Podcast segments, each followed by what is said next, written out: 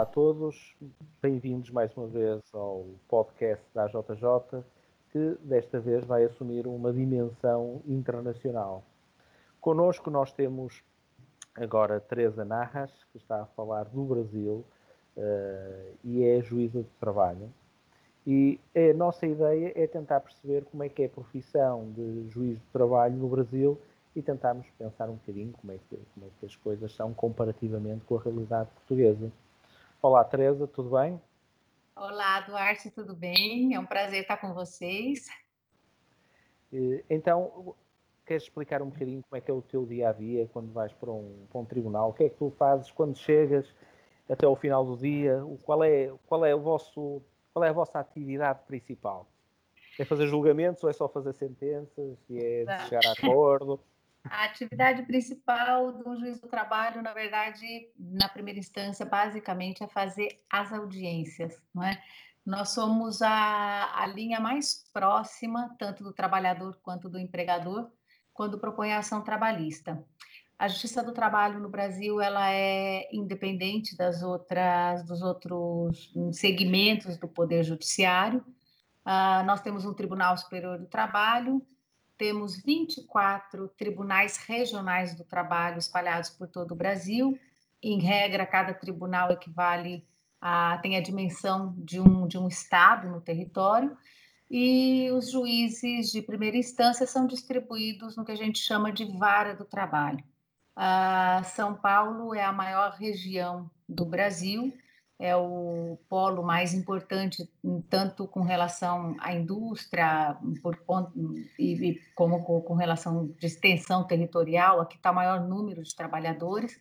Então, os maiores tribunais são São Paulo, Rio de Janeiro uh, e Minas Gerais, né, onde o movimento é maior. Porto, Rio Grande do Sul também é um grande tribunal, uh, mas as maiores dimensões são basicamente uh, esses, esses três, que, em geral, acabam fazendo um pouco aí a jurisprudência para todo o território nacional.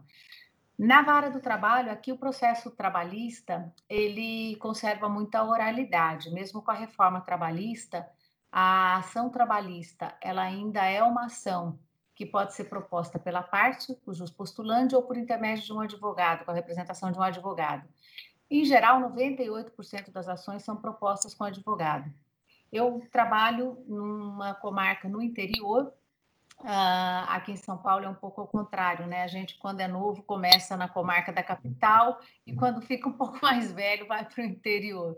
Porque geralmente as comarcas do interior, o número de ações é, é um pouco menor. É, eu, eu, na verdade, prefiro trabalhar no interior, as coisas são mais tranquilas do que na capital. Uh, hoje, com a reforma trabalhista, o número de ações caiu muito na capital, estou dizendo aqui por São Paulo, né? no Brasil inteiro houve uma redução, mas curiosamente, no, vou dizer pelo, pela minha comarca, na, no, no, interior ali na minha comarca, eu não senti essa redução que o governo fala tanto.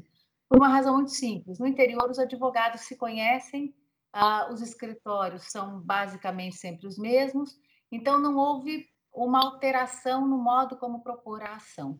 Uma outra coisa muito boa da minha comarca é que basicamente 100% dos meus processos são eletrônicos. Então, eu, na verdade, preciso ir para a vara do trabalho hum, basicamente para fazer audiência, porque isso, todo isso... o resto eu trabalho da minha casa. Mas, mas, isso não é comum a todos os tribunais, os processos ah. serem tramitados eletronicamente? Mais ou menos, porque, é, por exemplo, é, o processo eletrônico ele foi implementado em todo o Brasil, mas, por exemplo, na capital existe uma transição dos, dos físicos para os eletrônicos. Então, há varas na capital que, o, que conservam ainda um grande número de processos físicos. Então, as varas da capital trabalham com os dois tipos. A minha vara, nós conseguimos, no final do ano passado, tudo que era físico nós digitalizamos e hoje eu tenho um ou outro processo físico, que são processos que estavam no tribunal e voltam para a vara, que já estão em fase terminal. Mas, basicamente, eu quase não tenho mais nada físico, é tudo eletrônico. E, assim, eu não preciso sair da minha casa para ir ao fórum, porque, na verdade, eu não tenho o que fazer no fórum. O sistema funciona na minha casa, eu tenho um eu trabalho com o computador do tribunal em casa, Ah, e quando, eu, quando não tem audiência, nem os advogados aparecem no fórum, porque não tem o que fazer. Para eles peticionarem para qualquer requerimento, só pode ser feito por via eletrônica. Então, logicamente, isso acabou reduzindo o número de, de trabalho da, dentro do fórum. É uma coisa interessante isso do processo eletrônico, Duarte, porque isso está causando uma movimentação muito diferenciada também no funcionalismo público. A funcionária de balcão, por exemplo, hoje eu aproveito mais para serviço interno de secretaria do que para atender balcão. Então, muito do trabalho que a gente tinha antes com processo físico, como, por exemplo, numerar páginas, juntar petição, uh, fazer, bater carimbo, isso não existe mais. É tudo eletrônico. E uma coisa muito interessante também é que a gente tem aproveitado muitos meios eletrônicos nas audiências. Uh, tem sido a prova de, de WhatsApp, tem sido feita quase todos os dias em audiência. É muito interessante. Teresa, diz-me uma coisa: quais são as ações mais típicas eh, trabalhistas que recebes no teu tribunal? São despedimentos? Ah, em, em, geral, uh, as ações elas discutem. Uh, em geral, os trabalhadores que ingressam com as ações, eles já foram despedidos, então a maioria das ações trata de contratos terminados é, onde se discute muito hora extra, que é um problema seríssimo no Brasil. Aqui existe a cultura de trabalho da hora extra ser uma hora ordinária e não extraordinária.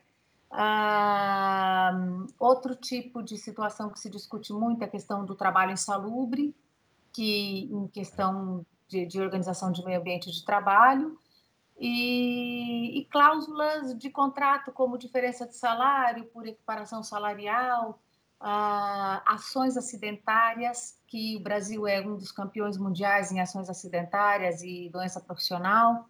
Então, essas ações a gente ainda, ainda tem muito. E o campeão das ações é o Estado, as prefeituras que descumprem as normas. Eu diria que 70% do nosso movimento é ação contra a prefeitura, não contra necessariamente as empresas. E, em termos de timing, se eu avançar hoje com uma ação judicial no teu tribunal, quanto tempo é, qual é a minha expectativa de duração do processo na primeira instância? É, então, na, depende muito da vara. A minha vara é uma vara muito, vamos dizer assim, muito organizada. Então, hoje, contando com. Nós vamos ter o recesso agora no final do ano, que vai de 20 de dezembro até 7 de janeiro. Só que de 7 de janeiro a 20 de, no, de janeiro, os advogados conseguiram, depois de muita luta, uma, uma, uma situação em que os prazos processuais não correm e, os e não pode ter audiência. Então, o fórum abre, mas não pode ter nem Hoje, se você entra com uma ação hoje, na minha vara, eu estou marcando audiência para dia 30 de janeiro, 28 de janeiro. E se nada, se não tiver perícia, por exemplo, se eu não precisar mandar para uma perícia médica ou para uma perícia de uh, ambiental, eu consigo terminar o processo no máximo em fevereiro, na primeira quinzena de fevereiro, você está com a sentença. No tribunal, no tribunal aqui tem, se eu não me engano, 18 turmas, né? O tribunal nosso de São Paulo é o maior do Brasil, tem 90 desembargadores, 90 juízes de segunda instância, dividido em 18 turmas. Dependendo da turma, o processo está voltando do tribunal em três meses. Eu tenho processo que foi para o tribunal, que foi, foi, julgado na primeira instância, foi para o tribunal e voltou, e eu estou executando com oito meses de andamento. E o empregado já está recebendo. É. Tem outros, claro, se vai para Brasília, o negócio demora bem mais. Mas é se ficar no âmbito da segunda instância, tá, tem sido rápido. Eu, eu tenho ideia, porque há, que há aqueles casos que demoram nove anos, dez anos, mesmo aquele da OIT em que se está a discutir uh, a vinculação àquela convenção uh, sobre a, a cessação do contrato, a terminação do contrato de trabalho, em que está a discussão para aí há 10 anos. Por daí a minha pergunta quanto à duração dos processos. Sim, é porque nesses casos o processo vai para Brasília. Quando a gente tem o encaminhamento para Brasília, aí realmente pode ser mais demorado, porque tem análise do recurso, é, o recurso extraordinário para subir. E chegando no Tribunal Superior do Trabalho, dependendo da matéria, como por exemplo, quando você tem com, com convenções internacionais, ela pode chegar no TST, no, no, no, Supremo Tribunal Federal. Então, você teria duas instâncias constitucionais. Então, imagina o que isso pode demorar. então, assim, o atraso ele não está necessariamente na primeira e na segunda instância. Agora, há varas aqui em São Paulo, por exemplo, uh, aqui na cidade que eu moro, que é uma cidade perto de São Paulo, uh, parece que tem varas aqui na cidade que estão demorando um ano para marcar a primeira audiência em primeira instância. Então, isso vai depender muito da, da, da organização da vara. Né? É, existe uma disparidade muito grande entre uma ou outra vara. A minha comarca, as duas tem duas varas e as duas varas estão mais ou menos com a mesma pauta. A, eu sou da segunda vara e a minha colega da primeira vara também mantém mais ou menos a pauta como a minha. Para um mês, dois meses. Eu até poderia ter uma pauta menor, mas eu tenho dois problemas com a pauta com, com prazo menor. Eu não consigo fazer uma citação e eu acabo encavalando o, o prazo para que o advogado faça a contestação. Porque, inclusive, os prazos aqui são contados em dias úteis. Então, eu prefiro dar um respiro entre 30 e 40 dias para não chegar na hora da audiência e eu ter que redesignar. E é interessante o processo do trabalho, porque tudo acontece na audiência. A defesa em audi... você põe no, no, no, protocolo eletrônico, né? ou seja, no processo eletrônico, mas em geral ela vai ser aberta na audiência. É sempre ato de audiência. Audi... A audiência é uma só, onde você apresenta as provas, enfim. Então, por isso é um procedimento rápido. Agora, se tiver o azar de pegar uma vara com um movimento maior e que tem uma, uma complicação de organização aí, aí realmente o teu processo pode chegar a demorar até dois, três anos só na primeira instância. E a justiça é, é cara no Brasil? Recorrer, um trabalhador que tenha a recorrer à justiça é, tem que ponderar muito sobre a sua decisão? É, essa é, uma, é a discussão que a reforma trabalhista trouxe agora, né? Porque antes não havia necessidade de qualquer pagamento de custas. Hoje em dia, com a reforma que foi feita ano passado, foi imposto um, uma valoração para as ações, ou seja, começou a se cobrar pelas ações. Eu, particularmente, entendo que o sistema não foi alterado como estão dizendo. Dentro, nós temos um sistema de, de justiça gratuita que está na Constituição. Né? E você tem que fazer a interpretação desse sistema de acordo com as outras leis. Então, quer dizer, por mais que a, a reforma trabalhista diga que mesmo o beneficiário da justiça gratuita vai ter que pagar as custas, a lei fala isso, só que ela suspende a cobrança se você tem o benefício da justiça gratuita, né? Então, quer dizer, é assim, você é condenado, mas suspende. Antes, isso já acontecia na justiça comum, nos juizados especiais, é que para nós na trabalhista, o empregado ele tinha a ideia de que ele nunca precisava pagar e que não, não tinha custo nenhum. O que não é verdade, porque o Estado ele tem um custo com a ação. É que nos outros procedimentos deixava-se claro que você é condenado e suspende a cobrança. E a mesma regra agora foi colocada na CLT. Então, quer dizer, você é condenado e suspende a cobrança.